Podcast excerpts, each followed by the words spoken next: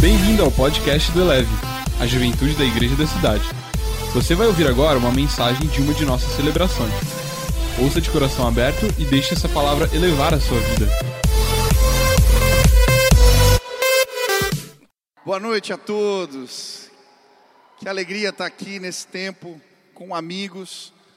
Eu estava vendo um tempo especial, perdi minha mãe faz poucos dias, mas eu vim aqui porque o Madalena é meu amigo, o pastor Carlito, Léo, eu vim para estar com vocês e para dividir algo que eu creio que Deus tem para nós nesse tempo.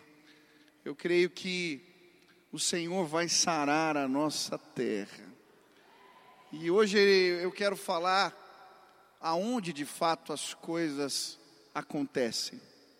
Eu queria te convidar a entrar no secreto e a entender que na tenda, no lugar do encontro, é que o poder de Deus ele se manifesta.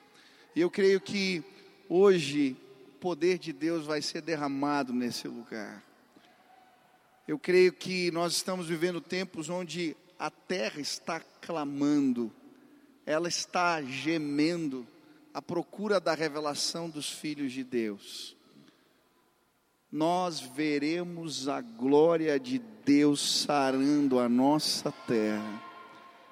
E eu creio que a resposta que esse país precisa é sim uma geração que se coloca de joelhos na presença e semeia no altar o derramamento, a restauração, a cura de Deus para a nação. Amém? O Madaleno falou tanta coisa, mas eu gosto de me apresentar. Quando eu comecei a pregar, eu era muito novo. E quando terminou um congresso, uma jovem veio me procurar, falar: "Pastor, eu preciso lhe pedir desculpas". Eu falei: "Mas por quê?" Ela falou: "Não, é que quando eu te vi falando com essa cara de menino, eu era bem novinho, eu pensei que você fosse o rapaz dos avisos. Mas aí você começou a falar demais, eu dei um cutucão no meu namorado e disse: Olá, o rapaz dos avisos resolveu pregar. E de fato, eu sou apenas o rapaz dos avisos, mas que veio trazer um recado de Deus para o teu coração. Amém? Fica de pé no teu lugar, eu queria começar esse tempo de, de ministração com uma declaração de fé. Se você puder estender suas mãos para o céu, em sinal de rendição total a Jesus. Repita assim comigo: Senhor Jesus, eu marquei um encontro contigo esta noite, Senhor Jesus. Eu abro meu coração para receber tudo aquilo que o Senhor tem para a minha vida. Eu te dou liberdade para falar comigo agora em nome de Jesus. Amém, amém. Pode sentar. Queria ler com vocês o Salmo 91. Se você trouxe Bíblia, abra lá, se não acompanha com a gente aí, Salmo 91. Diz assim a palavra de Deus: Aquele que habita no esconderijo do Altíssimo, a sombra do Onipotente descansará. Direi do Senhor, Ele é o meu Deus, o meu refúgio, a minha fortaleza, e nele confiarei. Porque Ele te livrará do laço do passarinheiro e da peste perniciosa, Ele te cobrirá com as suas penas, e debaixo das suas asas te confiarás. A sua verdade será o teu escudo e broquel. Não terás medo do terror da noite, nem da seta que voa de dia, nem da peste que anda na escuridão, nem da mortandade que assola ao meio-dia. Mil cairão ao teu lado e dez mil à tua direita, mas não chegará a ti. Somente com os teus olhos contemplarás e verás a recompensa dos ímpios, porque tu, ó Senhor, és o meu refúgio. No Altíssimo fizeste a tua habitação, nem o mal te sustentará, nem praga alguma chegará à tua tenda, porque aos seus anjos dará ordem a teu respeito para te guardar em todos os teus caminhos. Eles te sustentarão nas suas mãos, para que não tropeces com o teu pé em pedra. Pisarás o leão e a cobra, calcarás os pés, o filho do leão e a serpente. Por canto, tão encarecidamente me amou, também eu o livrarei. Poloei em retiro alto, porque conheceu o meu nome. Ele me invocará e eu lhe responderei. Estarei com ele na angústia, dela o retirarei e o glorificarei. Fartá-lo-ei com longura de dias e lhe mostrarei a minha salvação. Quem é o alvo de tamanha bênção? Quem é o alvo de tamanha bênção?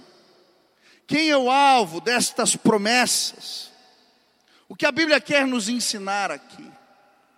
Eu já li esse salmo várias vezes, mas nesse último ano, enquanto meditava nesta palavra, uma imagem me saltou aos olhos.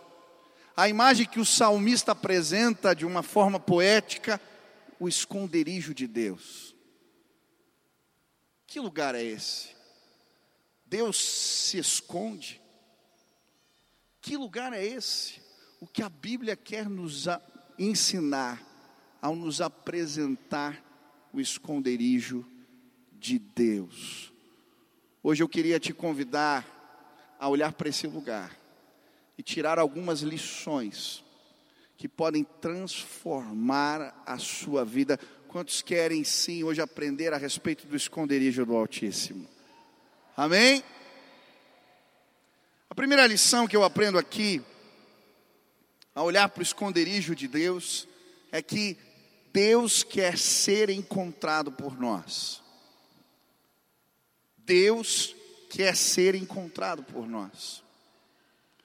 Eu lembro lá em casa de brincar com os meus filhos, eu tenho dois filhos, o Benício e a Nina. O Benício tem cinco anos de idade, a Nina está com três agora. A Nina é uma figura, ela faz piada, ela canta para a câmera. Esses dias a minha esposa deixou o celular ligado e aí de repente a gente escuta ela cantando. Pedro, diabo, João no barquinho. Ela confundiu um pouco a letra, se bem que eu acho que o diabo passou pelo barquinho mesmo. O Benício já é mais chameguento, gosta de carinho, gosta de estar junto, gosta de abraço. Eu lembro que eles eram pequenininhos e eu gostava de brincar com eles de esconde-esconde. Eles deviam ter dois, três anos e o meu prazer era que eles me encontrassem. Então, por vezes, eu me escondia debaixo da cama, mas eu deixava a perna para fora. Ou então me escondia atrás da cortina e deixava os pés aparecendo. Ou deitava em algum lugar, punha um cobertor e deixava um braço para fora. O meu prazer era que eles me encontrassem. A Bíblia, quando fala do esconderijo de Deus, ela fala a respeito de um Deus que quer ser encontrado por nós. É isso que acontece com Moisés. Quando ele vê uma sarça pegando fogo que não se consome, de alguma maneira Deus chama a sua atenção. E à medida que aquele homem se dirige àquele lugar, é como se Deus deixasse a perna para fora, o braço para fora, e então quando ele chega, ele escuta uma voz: retira as sandálias dos teus pés, porque o lugar em que pisas é terra santa, um Deus que quer ser encontrado por nós. Hoje você veio a esta casa, e eu creio, o esconderijo de Deus é um convite. Um convite à intimidade. Um convite de um Deus que quer se relacionar conosco. E a Bíblia usa várias imagens para falar deste lugar secreto. Jesus vai chamar esse lugar de quarto secreto. Em Mateus 6, ele diz: Mas quando você orar, vá para o seu quarto, feche a porta e ore a seu pai que está no secreto. Então, seu pai que vê no secreto o recompensará. A Bíblia também vai nos mostrar uma imagem no Antigo Testamento sobre esse lugar de encontro. Quando um povo de Israel peca, Deus está na iminência de ir embora. E por isso Moisés constrói um lugar chamado tenda do encontro, fora do arraial. Todos os dias de manhã, ele chamava o povo para orar. E quando aquele homem de Deus se dirigia para este lugar de encontro, todos ficavam na porta da tenda esperando para ver o que ia acontecer. E a Bíblia diz que quando Moisés entrava neste lugar, a nuvem de glória, a Shekinah de Deus descia ali. E olha que interessante, a imagem que eles tinham a respeito de Deus era a nuvem. A nuvem que dirigia durante o dia, a nuvem de fogo que os aquecia durante a noite. Quando a nuvem descia sobre a tenda, todos se jogavam nas portas das suas tendas, se prostravam e começavam a adorar, porque Deus não havia ido embora. A nuvem, a Shekinah, a glória manifesta, a presença revelada de Deus continuava entre eles. Deus nos convita ao secreto, porque Ele quer revelar a Sua presença. Hoje a Shekinah de Deus vai descer neste lugar. Presença manifesta, presença manifesta. Deus quer se revelar a você. Algo que mudou minha vida. Eu já estava no seminário, eu já tinha lido a Bíblia toda, eu já tinha lido vários livros. Mas eu lembro bem, num culto como esse, quando um pastor pregava, o Espírito Santo falou claramente ao meu coração. Eu ouvi uma voz no meu interior, ele dizendo: Você não me conhece. Eu disse: Como Deus? Como eu não te conheço? Eu me converti há muitos anos. E aquela voz foi ficando cada vez mais forte. E eu ouvi o Espírito Santo dizendo no meu coração: Você não tem intimidade comigo. Eu lembro que naquele culto eu fiz um propósito com Deus, de todos os dias gastar uma hora de oração na presença do Senhor. E eu lembro, comecei o primeiro dia de propósito, eu desci na garagem de casa, que era o lugar onde eu orava, e eu lembro bem de começar aquele tempo de oração e eu comecei a orar por tudo que eu lembrava. Orei pela igreja, pelos líderes da igreja, orei pelo Brasil, orei pelos meus familiares, orei por aqueles que estavam doentes, orei, orei, orei, orei. E quando eu terminei de orar, olhei no relógio, tinham passado sete minutos. Falei, meu Deus, uma hora vai ser difícil demais. Por que, que eu fiz esse propósito? E eu lembro que aquela primeira hora eu terminei arrastado assim.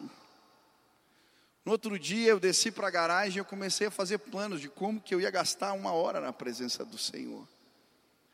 E eu falei, já sei, vou orar pelos carros. E então eu ia passando pelos carros, tinham carros mais judiados, assim, mais velhos, falava, esse aqui está precisando de mais de oração. Eu falava, Deus abençoa. E aclamando, orando pelos carros.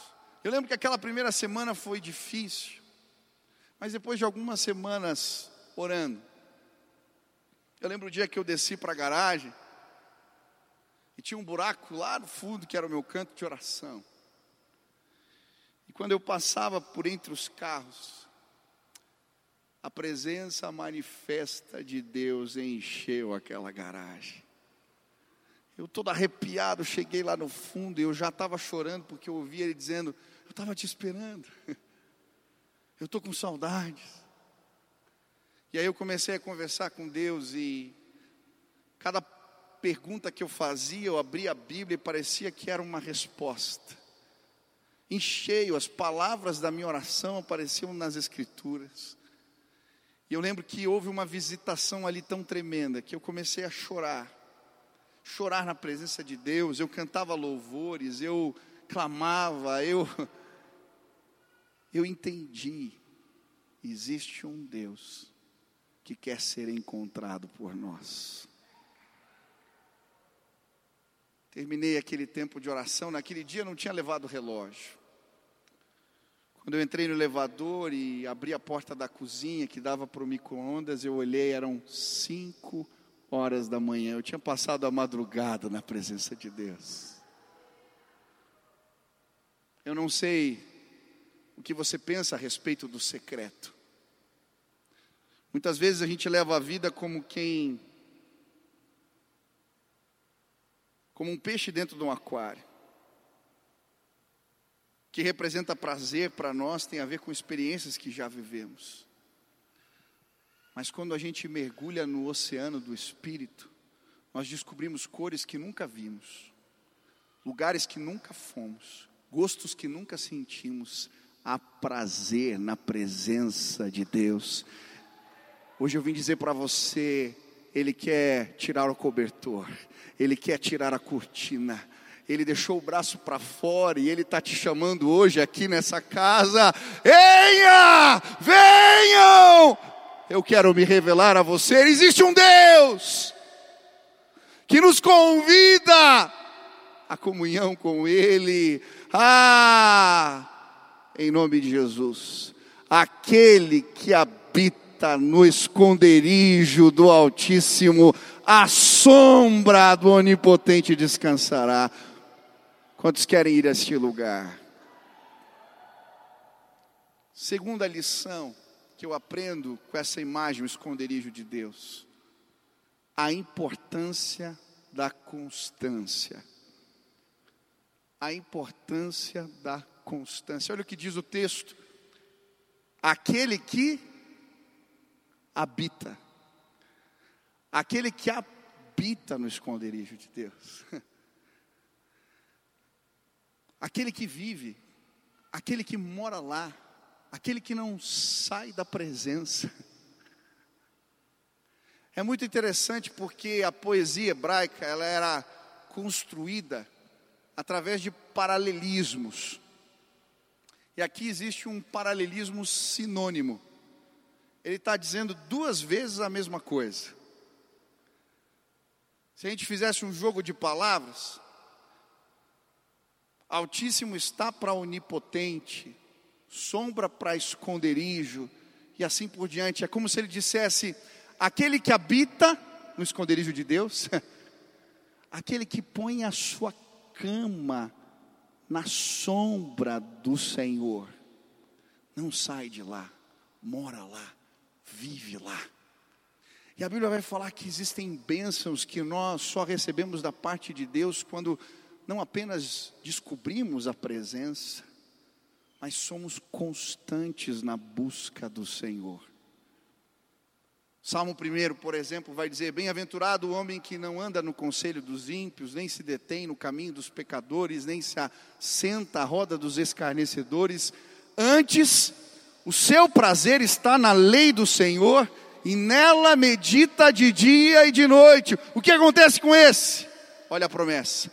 Ele será como árvore plantada junto às correntes de água, que no devido tempo dá o seu fruto, tudo que fizer prosperará. Aleluia! Existe bênção na constância. São tantos os textos da palavra. Eu gosto do Salmo 63, dessa busca apaixonada, quando o salmista diz: Ó oh Deus, tu és o meu Deus, eu te busco intensamente, a minha alma tem sede de ti, todo o meu ser anseia por ti, como uma terra seca e exausta e sem água. Quero contemplar-te no santuário e avistar o teu poder e a tua glória, o teu amor é melhor do que a vida por isso os meus lábios te exaltarão. Aleluia! Aonde estão os apaixonados? Aonde estão os sedentos? Os que procuram Deus de dia e de noite? Salmos 42, olha o que ele diz: assim como a corça anseia pelas águas, a minha alma tem sede de ti. Eu consigo ver o salmista enxergando a corça, aquele animal que quando chegava no tempo da seca, farejava desesperadamente em busca das águas. A corça tem um olfato privilegiado, ela sente o cheiro das águas a quilômetros, a muitos metros de distância. E quando chega o tempo da seca, a sua pele racha e ela produz um odor que atrai os predadores.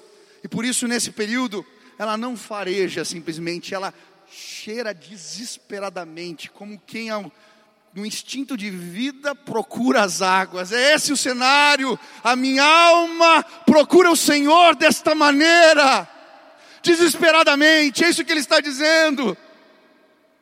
São tantos os exemplos bíblicos de pessoas que procuraram a Deus dessa maneira, quando Moisés vai à tenda do encontro e a Shekinah vem, a glória se estabelece, a Bíblia diz que Josué ficava à porta da tenda e não saía de lá, não se apartava de lá, ele queria mais do Senhor. Constância. Eu lembro do livro que eu li na minha adolescência que dizia: infelizmente, a maior parte da igreja está como um detetive à procura do lugar onde Deus esteve. Um caçador, por exemplo, pode chegar a muitas conclusões estudando a trilha de um animal. Ele pode determinar a direção em que está indo, há quanto tempo esteve ali, qual o seu peso e assim por diante. Muitas pessoas debatem horas sobre onde Deus já esteve, mas os verdadeiros caçadores de Deus querem percorrer a trilha da verdade até chegarem ao ponto da revelação, o ponto onde Deus está. Eu não vim te convidar a ter um momento com Deus aqui. Essa conferência vai acabar. Hoje você vai ser visitado. Mas eu queria te fazer entender que a nuvem pode descer amanhã lá no seu escritório, no seu quarto. Eu quero te apresentar a bênção que existe da constância, porque Deus quer se revelar amanhã, e depois de amanhã, e depois de novo, e mais uma vez, e quando trilhamos esse caminho, a glória de Deus nos acompanha em tudo que fazemos. Hoje eu queria que você encontrasse a nuvem de glória, mas que você não se apartasse mais deste lugar. Persiga a presença, busque a presença, a bênção na constância. Quem quer pôr a cama na sombra de Deus, levanta a mão. Tive uma experiência, o Senhor tem me ensinado, de alguma maneira, a viver essa constância no Espírito essa constância da vida de oração. A minha mãe faleceu há poucos dias, mas a minha mãe ela tinha uma doença degenerativa que foi minando toda a sua capacidade motora. Ela foi perdendo todos os movimentos devagarinho até que chegou no pulmão. E aí ela acabou falecendo. Mas ano passado, surgiu a possibilidade de um tratamento experimental nos Estados Unidos. Tratamento caro, mas nós nos mobilizamos e conseguimos enviar minha mãe. Meu pai foi com ela, minha tia, e ela foi para esse tratamento. E a igreja se mobilizou orando também. A minha tia me ligou um dia e falou: Michel, acho que a melhor maneira a gente fazer um movimento de oração pela sua mãe, seria pela internet. Podia começar uma live de oração durante uma semana. Eles iam ficar 40 dias lá, mas durante uma semana, às 6 horas da manhã, nós podíamos orar juntos. Não tinha vindo a pandemia ainda. Eu confesso para vocês que eu nunca tinha feito uma live de oração. Live nenhuma, na verdade. Eu mal sabia fazer esse negócio. Eu topei, falei, tá bom, uma semana, seis horas da manhã. E começamos. Era fevereiro de 2020. Tinha havido descende ali. No dia seguinte nós começamos a live de oração. E eu comecei, minha esposa que me ajudou, arrumamos ali as coisas. No primeiro dia entraram umas 150 pessoas para orar às 6 horas da manhã. No segundo dia, 300. Quando chegou no final daquela semana, tinham 700 pessoas orando às 6 horas da manhã. Eu falei para minha esposa, falei, linda, que reunião de oração nesse horário. 700 pessoas de manhã cedo. A gente não pode parar. Vamos continuar até eles voltarem de viagem. E aí continuamos, as pessoas entrando, a gente orava pelos pedidos que elas colocavam ali. 1.500 pessoas. Chegou a ter 4 mil pessoas às 6 horas da manhã orando. Mas à medida que nós íamos orando às 6 horas da manhã, o Espírito começou a se mover, porque a bênção na constância. Nós estávamos um dia na live de oração às 6 horas e o Espírito Santo falou para mim: faz apelo para conversão. Eu falei, Deus, mas Que não crente acorda às seis horas da manhã para orar?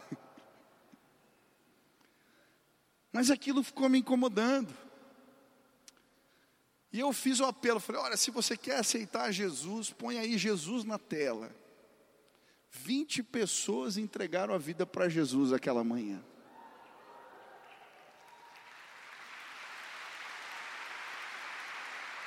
Nós continuamos.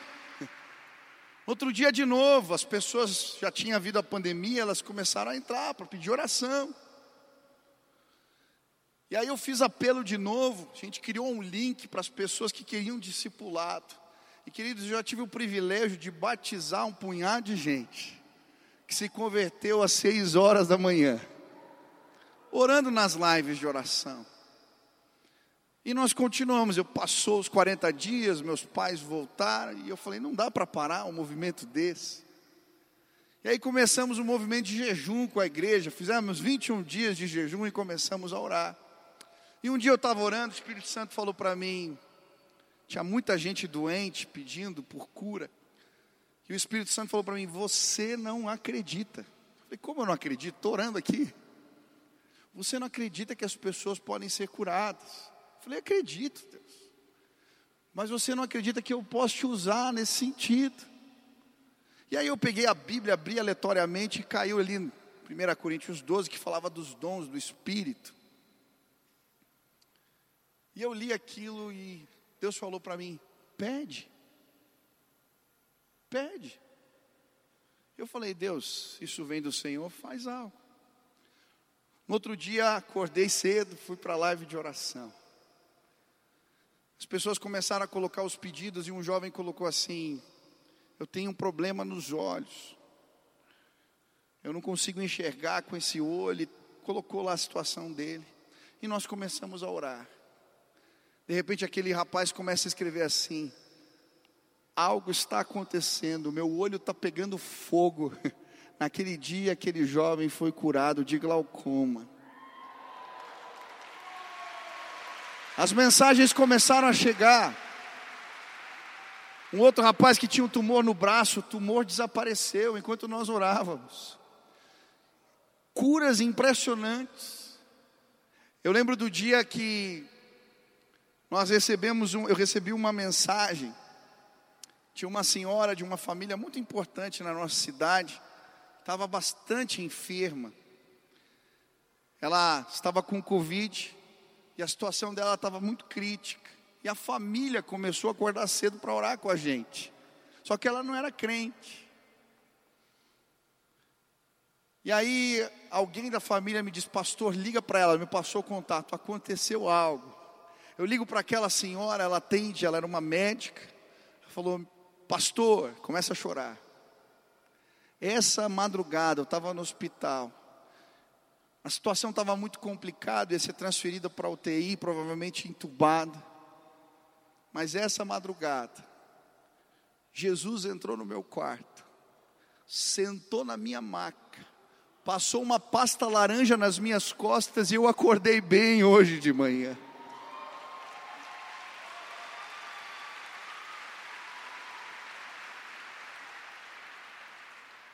Nós não paramos de orar mais. Faz 572 dias que oramos, todos os dias, de domingo a domingo, de segunda a segunda, todos os dias. Tem cerca de mil pessoas orando às seis horas da manhã. Eu já pensei em desistir e parar várias vezes. A última eu cheguei a falar, Senhor, acho que já deu tempo, mais de um ano. Eu pedi um sinal para Deus. Eu estava no culto da semana do avivamento. Chegou um jovem, falou, pastor, eu estava no ônibus e Deus me entregou uma palavra para você. Eu tinha pedido, Senhor, se é para continuar, manda alguém, trazendo um recado. E aí aquele moço começa a ler o texto da palavra que falava do sacerdote que acordava cedo de manhã e não deixava o fogo se apagar sobre o altar.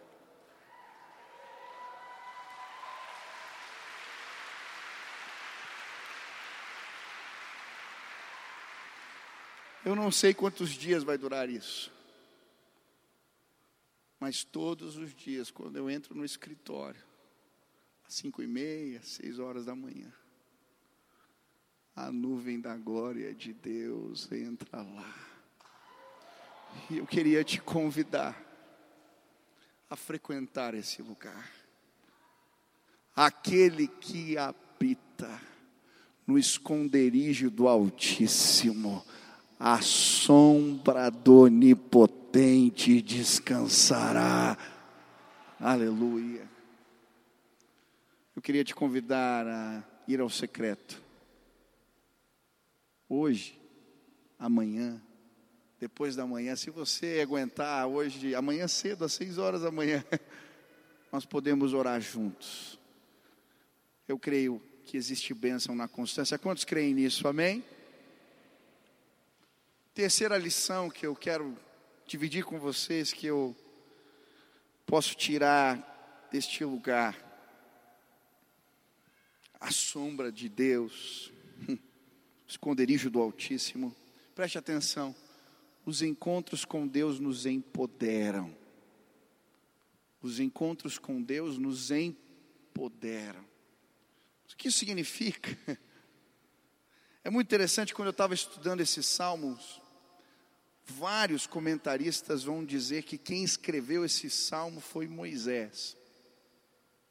E ele está se referindo aqui aos livramentos que ele viveu da parte do Senhor no deserto, as pestes, as contendas, as guerras. E à medida que eu ia lendo esse texto, algo me veio à mente. A Bíblia vai dizer que em determinado momento, quando Deus está na iminência de ir embora do meio do povo, Moisés constrói a tenda e começa ali a buscar a Deus diariamente. Senhor, não se retira. Senhor, não se retira. Senhor, não se retira. E a Bíblia diz que Deus se agrada de Moisés. E então fala, meu filho, me diz o que você quer, eu quero te abençoar. E Moisés diz: Eu quero mais um encontro.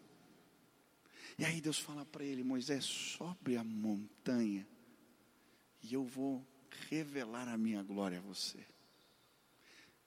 E é interessante porque Moisés sobe a montanha e ele se esconde entre rochas. para mim, ele escreve esse salmo depois de encontrar o esconderijo do Altíssimo. Enquanto ele está escondido entre as rochas, olhando pela fresta, a Bíblia diz que a sombra de Deus passa. Ele vem com sua glória. E Moisés consegue enxergar pela fresta apenas a sombra, apenas o rastro que ficou para trás. Mas quando aquela glória, aquela sombra o toca, ele é empoderado pelo Senhor. Aquele que habita o esconderijo do Altíssimo, a sombra de Deus o alcançará. Eu quero te convidar ao secreto. Neste lugar, a sombra de Deus nos empodera. Quando a sombra de Deus alcança Moisés, primeiro ele recebe revelação. A primeira maneira de Deus nos empoderar no secreto é trazendo revelação. O secreto é uma espécie de ventre espiritual. Ali Deus se mostra, ali ele se revela, ali os desígnios e propósitos de Deus são mostrados a nós. Se você for ao esconderijo do Altíssimo, a revelação de Deus vai alcançar sua vida. Foi isso que aconteceu com Moisés. Quando ele sai desse lugar, ele escreve as tábuas da lei. Ele recebe a revelação do Senhor. Ele é empoderado. Quantos querem receber revelação de Deus aqui? Quantos querem ser liderados pelo Espírito Santo? Em nome de Jesus, eu queria te convidar a ir ao esconderijo de Deus. Amém? Eu tive tantas experiências no secreto de revelação de Deus. Na pandemia foi tremendo. Um dia orando, Deus falou: Você vai abençoar pessoas. E aí ele me mostrava valores financeiros. Eu lembro certinho a primeira pessoa, Deus me mostrou um determinado valor. Eu entrei em contato e fiz um depósito na conta daquele irmão. Naquela mesma semana, alguém me liga, pede a minha conta e deposita exatamente o valor que eu tinha dado para aquela pessoa. Falei, Deus, vou fazer de novo. Me mostra mais alguém. E eu fiz isso a segunda vez. Naquela mesma semana, alguém me liga e deposita na minha conta o mesmo valor. Isso aconteceu cinco vezes. Na quinta vez, eu saquei o dinheiro no banco. Eu toquei o interfone da casa, o jovem não estava, a mãe desceu para buscar. Eu pus o dinheiro dentro de um livro. Enquanto eu estava entregando o livro para ela, toca o meu telefone, era um médico da igreja. Ele disse: Pastor, Deus me incomodou agora, eu preciso lhe fazer uma oferta. Eu entrei no carro, mandei os meus dados para ele. Passado alguns minutos eu entrei na conta, era o mesmo valor do recurso que eu tinha colocado dentro do livro. Aleluia! Deus se revela. Eu nunca vou esquecer um dia, eu orando no, na sala, e tinha um rapaz da igreja que tinha sumido. Eu estava discipulando aquele jovem, tinha um ano e meio. Ele estava limpo do vício de crack, acompanhando aquele moço, e de repente ele some, ninguém encontrava aquele rapaz, ninguém o achava, ninguém sabia onde ele estava. A namorada já tinha ido atrás, a família toda. Eles iam nos lugares onde ele frequentava, olhavam debaixo das marquises, ninguém encontrava. E aí eu estava no meu tempo devocional, eu não estava orando por isso, eu estava fazendo, tocando no teclado um louvor. Eu era recém-casado, mas eu ouvi o Espírito Santo me dizendo: vai atrás do Samuel. Eu falei, Deus, acorda de madrugada. Eu entrei no quarto, a minha esposa estava ali, eu falei, linda, eu vou dar uma volta. Ela falou, agora? Você vai atrás do Samuel? Eu falei, vou, eu vou estar orando aqui. Desci, entrei no carro sem saber para onde ir. Falei, Deus. Eu ouvi uma voz assim no meu interior dizendo: Pega Vicente Machado. Peguei o carro, fui para a rua, Vicente Machado foi até o final. Quando chegou no final, na praça, eu só ouvi de novo aquela voz dizendo: Ele está aqui. Parei o carro, desci. Queridos, eu não procurei aquele moço. Ele estava sentado no banco da praça. Quando ele olhou, ele me veio, veio na minha direção, me abraçou e disse: Pastor, quem disse para você que eu estava no hotel? Eu falei: Que hotel, cara? Eu estava no hotel aqui perto e ouvi a tua voz, você me chamando aqui embaixo. Desci, não tinha ninguém, então fiquei esperando aqui na praça. Eu falei, Samuel, não fui eu que te chamei, foi o Espírito Santo que estava clamando, dizendo: Filho, volta!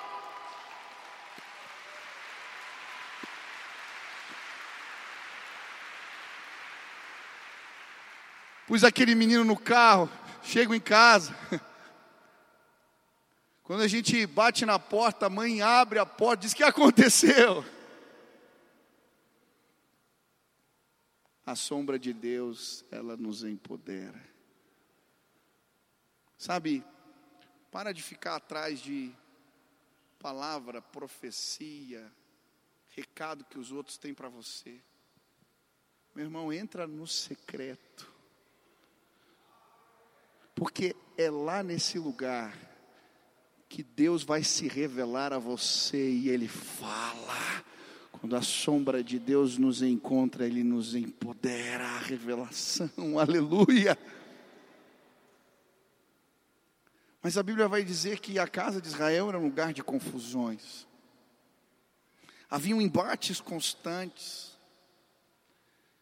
Em determinado momento, o povo de Israel chega a ameaçar Moisés de morte, eles queriam apedrejá-lo. Era difícil liderar o povo, e Moisés chega em determinado momento a chamar determinado lugar de Meribá, lugar de confusão, lugar de contendas.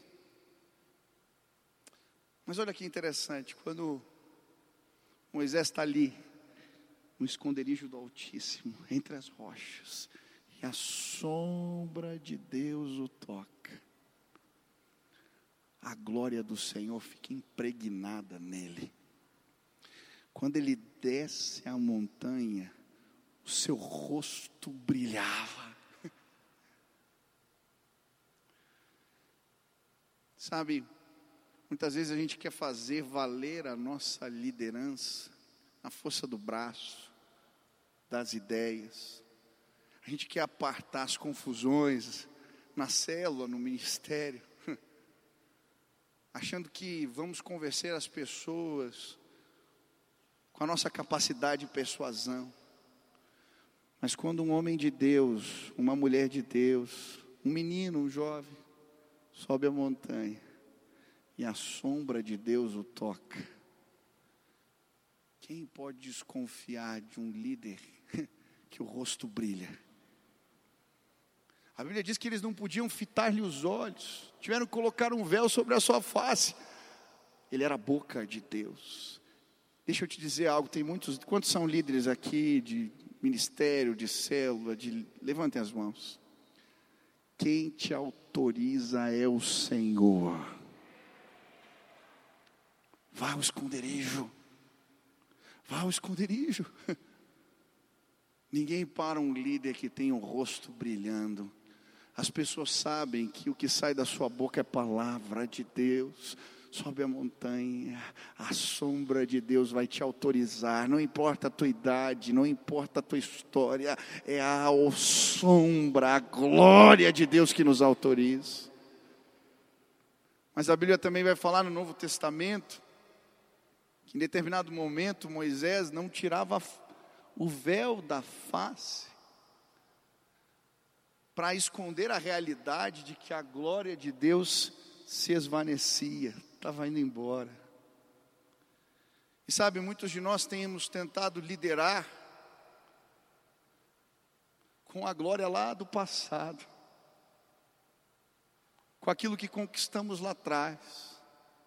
E por isso a gente usa véus, porque a gente não quer que as pessoas percebam que a gente já não tem mais a paixão, a comunhão, a intimidade.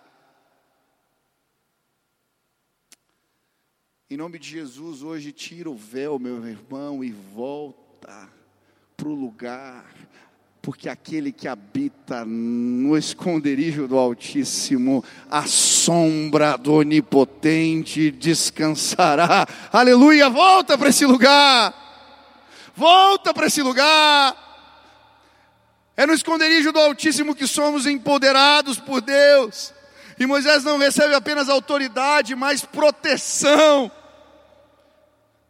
Eu vou te livrar da peste, mil cairão ao teu lado, dez mil à tua direita. Quem que te protege? Tem gente aqui que está cansada de andar com os braços levantados. E deixa eu te dizer, Tocar a vida, o ministério assim é difícil demais, mas quando a sombra de Deus te toca, Ele te guarda, Ele te livra, Ele abre caminhos, Ele abre portas, Ele faz o impossível, a obra é dEle. Não se trata de nós, não se trata de você, Ele é Deus Todo-Poderoso e quem pode contra o nosso Deus? Quando os jovens se levantarem nesta terra, sabendo que o leão ruge atrás deles. Quando meninos e meninas se levantarem nestes dias, porque subiram a montanha e foram visitados pela glória de Deus, quem pode parar algo assim? Quem pode parar? Profetas destemidos, valentes, guerreiros, Ele nos protege Pastor, você orou 573 dias sem cessar e sua mãe morreu. Sabe como minha mãe morreu? Ela não podia respirar, ela tinha perdido os sentidos. No hospital colocaram uma máquina.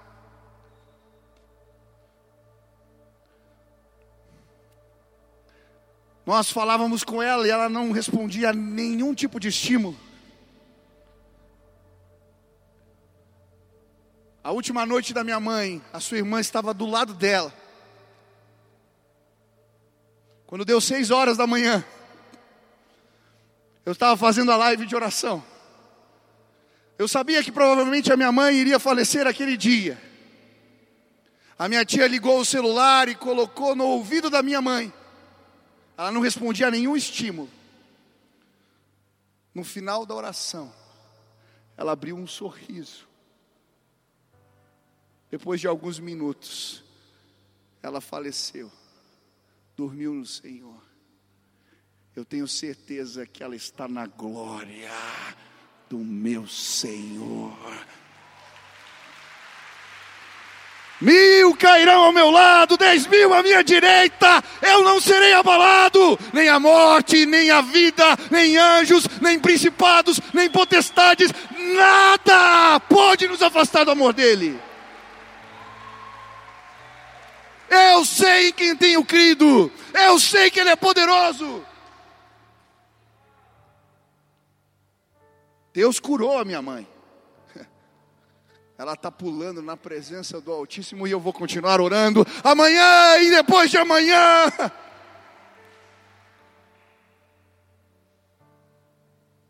Hum. Aquele que habita no esconderijo do Altíssimo a sombra, onipotente descansará. A última lição. Preste atenção agora, preste atenção agora. no esconderijo de Deus, aprendemos o temor do Senhor. Preste atenção. É neste lugar que aprendemos a temer a Deus. Moisés, ao mesmo tempo que ele vai aquele lugar entre as rochas procurar Deus, ele também se escondia de Deus. Era uma maneira de se proteger, porque ele sabia que se ele ousasse mais, se ele desse um passo além, se ele andasse um pouco mais, a glória de Deus o consumiria. Temor. À medida que frequentamos o secreto, Deus nos revela quem nós somos e quem Ele é.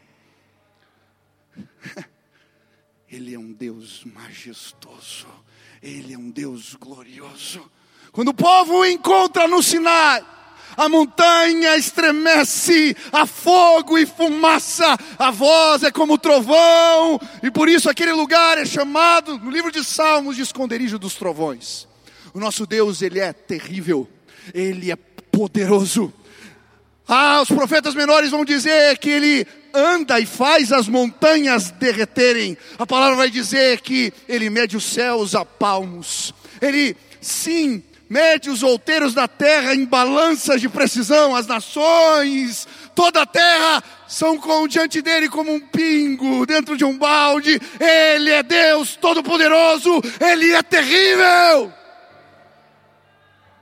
Quando Isaías entrou na presença do Senhor, ele entra no templo, aquele lugar é tomado de fumaça, começa a tremer e ele vê a glória de Deus, e então ele começa a dizer: Ai de mim, que sou um homem pecador, e os meus olhos viram o Rei da Glória, ai de mim, ai de mim, ai de mim, porque os meus lábios são impuros. Aquele homem não consegue se mexer diante da revelação de Deus, ele então vê os serafins. Diante da presença do Senhor, serafins. A palavra serafim significa consumidos pelo fogo. Eles estão tão perto que são consumidos pela presença do próprio Deus.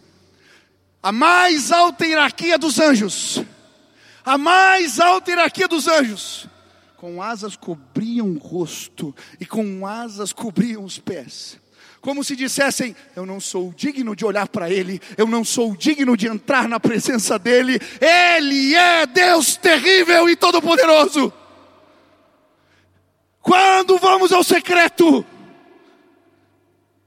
descobrimos a grandeza de Deus. Ele é o leão da tribo de Judá. Ele é o Deus que faz tremer céus e terras. A sua voz é como o trovão. Ele é Deus todo-poderoso. Guarda os teus pés quando entrares na casa do Senhor teu Deus.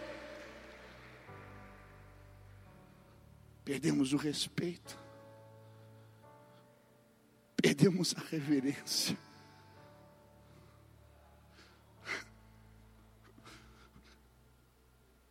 Quando João viu o Cristo glorificado, ele caiu como morto.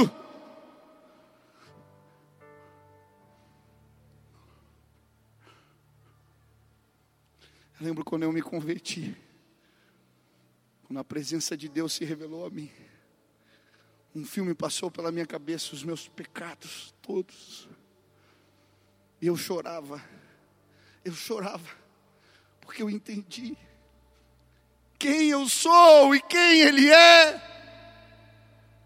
Precisamos voltar ao secreto, precisamos ir ao esconderijo do Altíssimo, precisamos subir a montanha, porque é neste lugar que a glória de Deus nos constrange.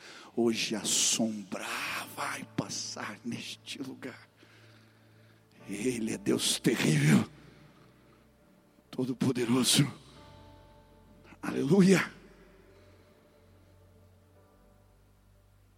Todos os grandes despertamentos espirituais, os que marcaram a história, aconteceram depois de grandes crises. Eu posso contar, não vou enumerar aqui. Sabe?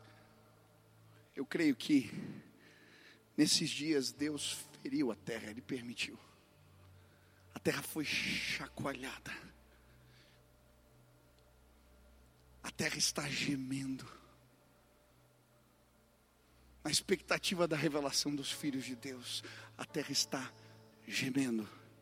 Ela foi chacoalhada. Mas quando as pessoas se voltarem e entenderem quão pequeno nós somos. Algo insignificante pode nos matar. E entendemos a grandeza do nosso Deus. Algo tremendo vai acontecer. Hoje eu vim dizer para você: uma grande colheita vai acontecer nos próximos dias. Uma grande colheita vai acontecer nos próximos dias. Deus está preparando a terra. Uma grande colheita vai acontecer nos próximos dias. Uma grande colheita. Eu vejo as multidões chegando, se dobrando, arrependidas, clamando por socorro. Deus feriu, mas Ele ligará a ferida. Ele vai curar, Ele vai sarar. Uma grande colheita vai acontecer nos próximos dias. Hoje eu vim dizer a você, em nome de Jesus, consagrem-se. Consagrem-se. Amanhã Deus fará maravilhas entre nós. Consagrem-se. Consagrem-se. Amanhã Deus fará maravilhas entre nós. Consagrem-se. Se arrependam. Amanhã Deus vai fazer maravilhas entre nós.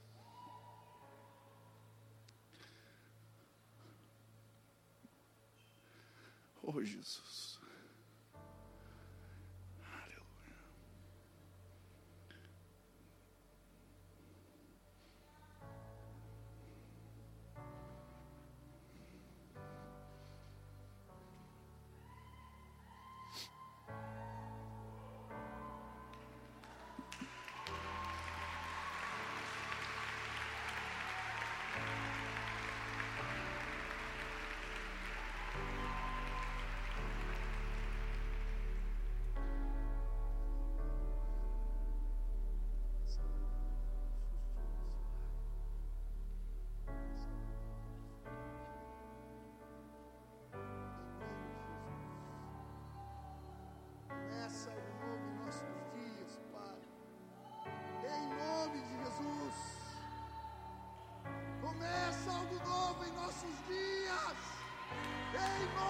De Jesus.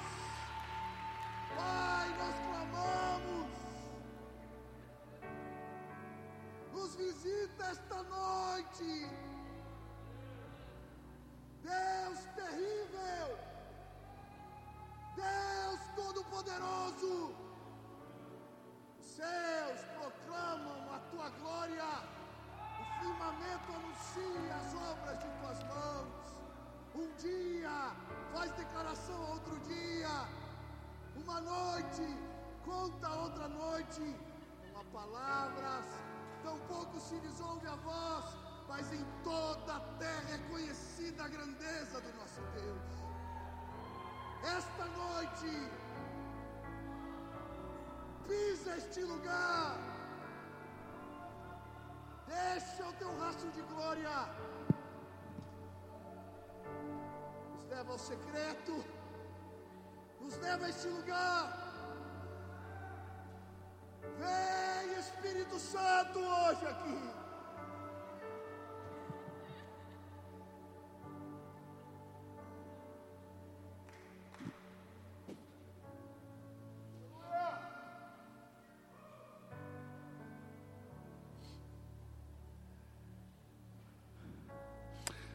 aquele que habita no esconderijo do Altíssimo, a sombra do Onipotente descansará.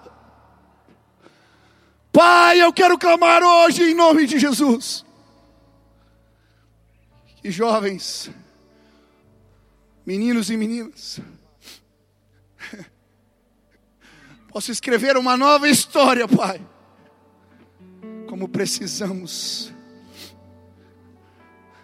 Precisamos da tua presença, precisamos do Senhor, Pai. Que um movimento de oração se espalhe sobre esta terra como nunca antes. Queremos a tua glória. Queremos a tua glória. Queremos a tua glória, Pai. Em nome de Jesus. Em nome de Jesus, Pai. Em nome de Jesus, vem com a sua sombra e começa a tocar pessoas agora. Comece a tocar pessoas agora.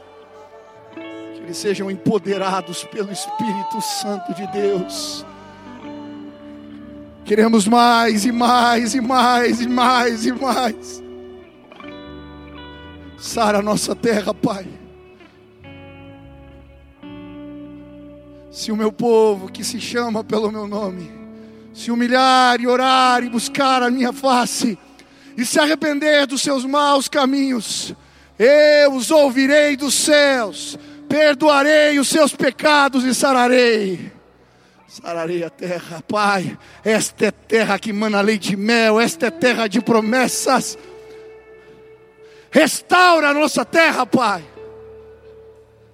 Que o mover comece neste lugar um mover comete neste lugar. Nos dá constância. Precisamos de Ti. Se hoje você quer declarar, Senhor, eu quero, eu quero habitar no esconderijo do Altíssimo. Eu quero ir a este lugar. Eu quero a tua visitação, fique de pé no seu lugar. Eu quero orar por você agora, em nome de Jesus.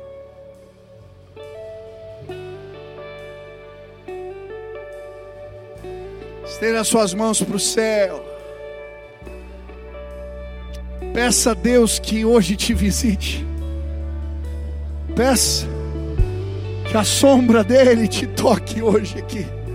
Comece a clamar aonde você está. Comece a pedir agora. Vem Espírito Santo. Vem Espírito Santo. Vem, Senhor. Vem, Senhor. Vem, Senhor. Vem, Senhor. Vem, Senhor.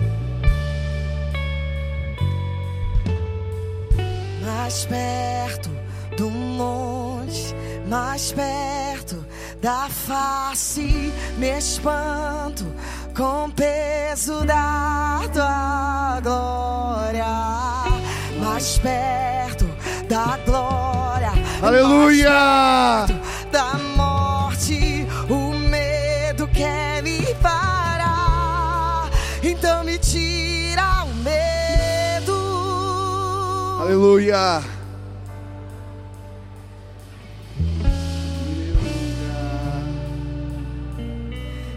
Faz entender que a tempestade Aleluia. é você, chuva forte é você, vento forte.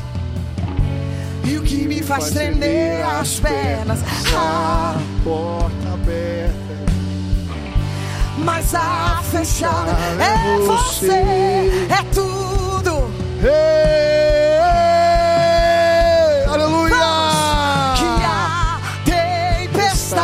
é você, chuva forte é você, vento forte é você, e o que me faz tremer as pernas, a porta aberta é você, mas a fechada é você, é tudo. Eu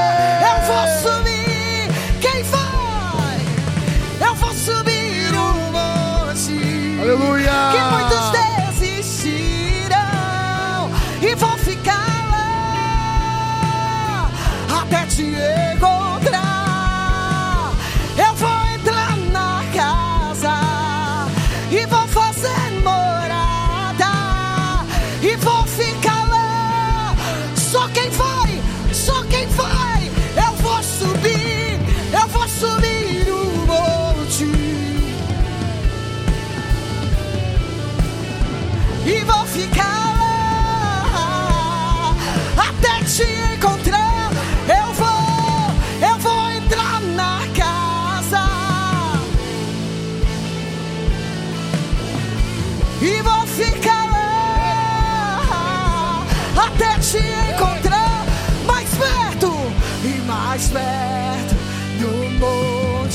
mais perto. E me espanto. mais perto, mais perto da glória, é mais perto. O medo é que a sua voz, então me tira. E o que me faz?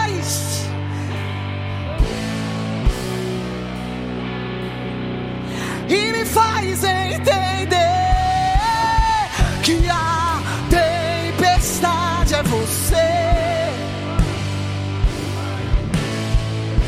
E vento forte. E a porta aberta. Mas a fechada é você.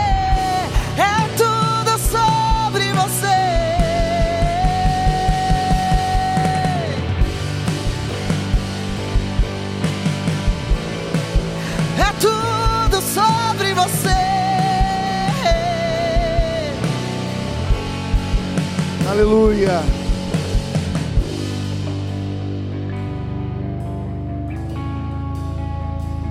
Quantos creem que a glória de Deus pode nos visitar hoje de forma especial?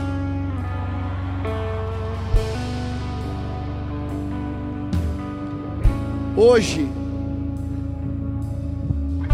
a nuvem de glória vai pousar aqui. Mas preste atenção. Pode ser só um momento. Eu queria te convidar a fazer compromissos com Deus hoje. Qual é o teu horário? Qual é a tua agenda diária? Qual é o teu compromisso? Porque se você estabelecer isso aqui, a sua vida nunca mais será a mesma. A glória de Deus vai ser revelada na sua casa amanhã, no ônibus enquanto você volta para casa, dentro do teu carro todos os dias quando você vai para o trabalho, ela vai ser revelada sim aos pés da tua cama, enquanto de joelhos você vai à presença do Altíssimo de dia e de noite. na tua casa saberão que existe um homem de Deus, uma mulher de Deus, um jovem na faculdade que faz as pessoas serem tocadas por algo que vai além dele. Enquanto a música toca, faça o teu compromisso agora com o Senhor. Amém? Elevou sua vida? Compartilhe. Se você quer tomar uma decisão por Jesus, ser batizado, servir no Eleve ou saber algo mais, acesse elevesuavida.com ou envie um e-mail para juventude@elevesuavida.com. Que Deus te abençoe.